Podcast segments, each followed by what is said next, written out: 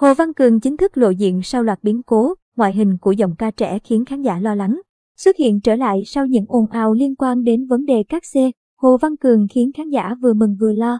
Ngày 20 tháng 11 vừa qua, Hồ Văn Cường đã có tiết mục biểu diễn tại trường Đại học Hoa Sen, chính thức tái xuất sau những biến cố trong thời gian vừa qua. Theo đó, trong đoạn clip được trường Đại học Hoa Sen đăng tải nhân ngày hội tri ân nhà giáo Việt Nam, khán giả đã phát hiện ra hình ảnh Hồ Văn Cường trình diễn trên sân khấu của buổi lễ. Được biết, trường Đại học Hoa Sen là ngôi trường mà nam ca sĩ sẽ theo học trong thời gian sắp tới. Đây cũng là trường đại học được cố ca sĩ Phi Nhung lựa chọn và chuẩn bị cho Hồ Văn Cường theo học trước khi quy qua đời. Sau khi giải quyết vấn đề cắt xe với công ty quản lý, Hồ Văn Cường gần như biến mất hoàn toàn trên mạng xã hội. Mọi thông tin về tình hình của nam ca sĩ đều là ẩn số, thu hút sự chú ý của dư luận. Do vậy, khi chứng kiến giọng ca 10X tự tin trình diễn trên sân khấu, người hâm mộ đều thở phào nhẹ nhõm và gửi lời chúc mừng cho khởi đầu mới của nam ca sĩ.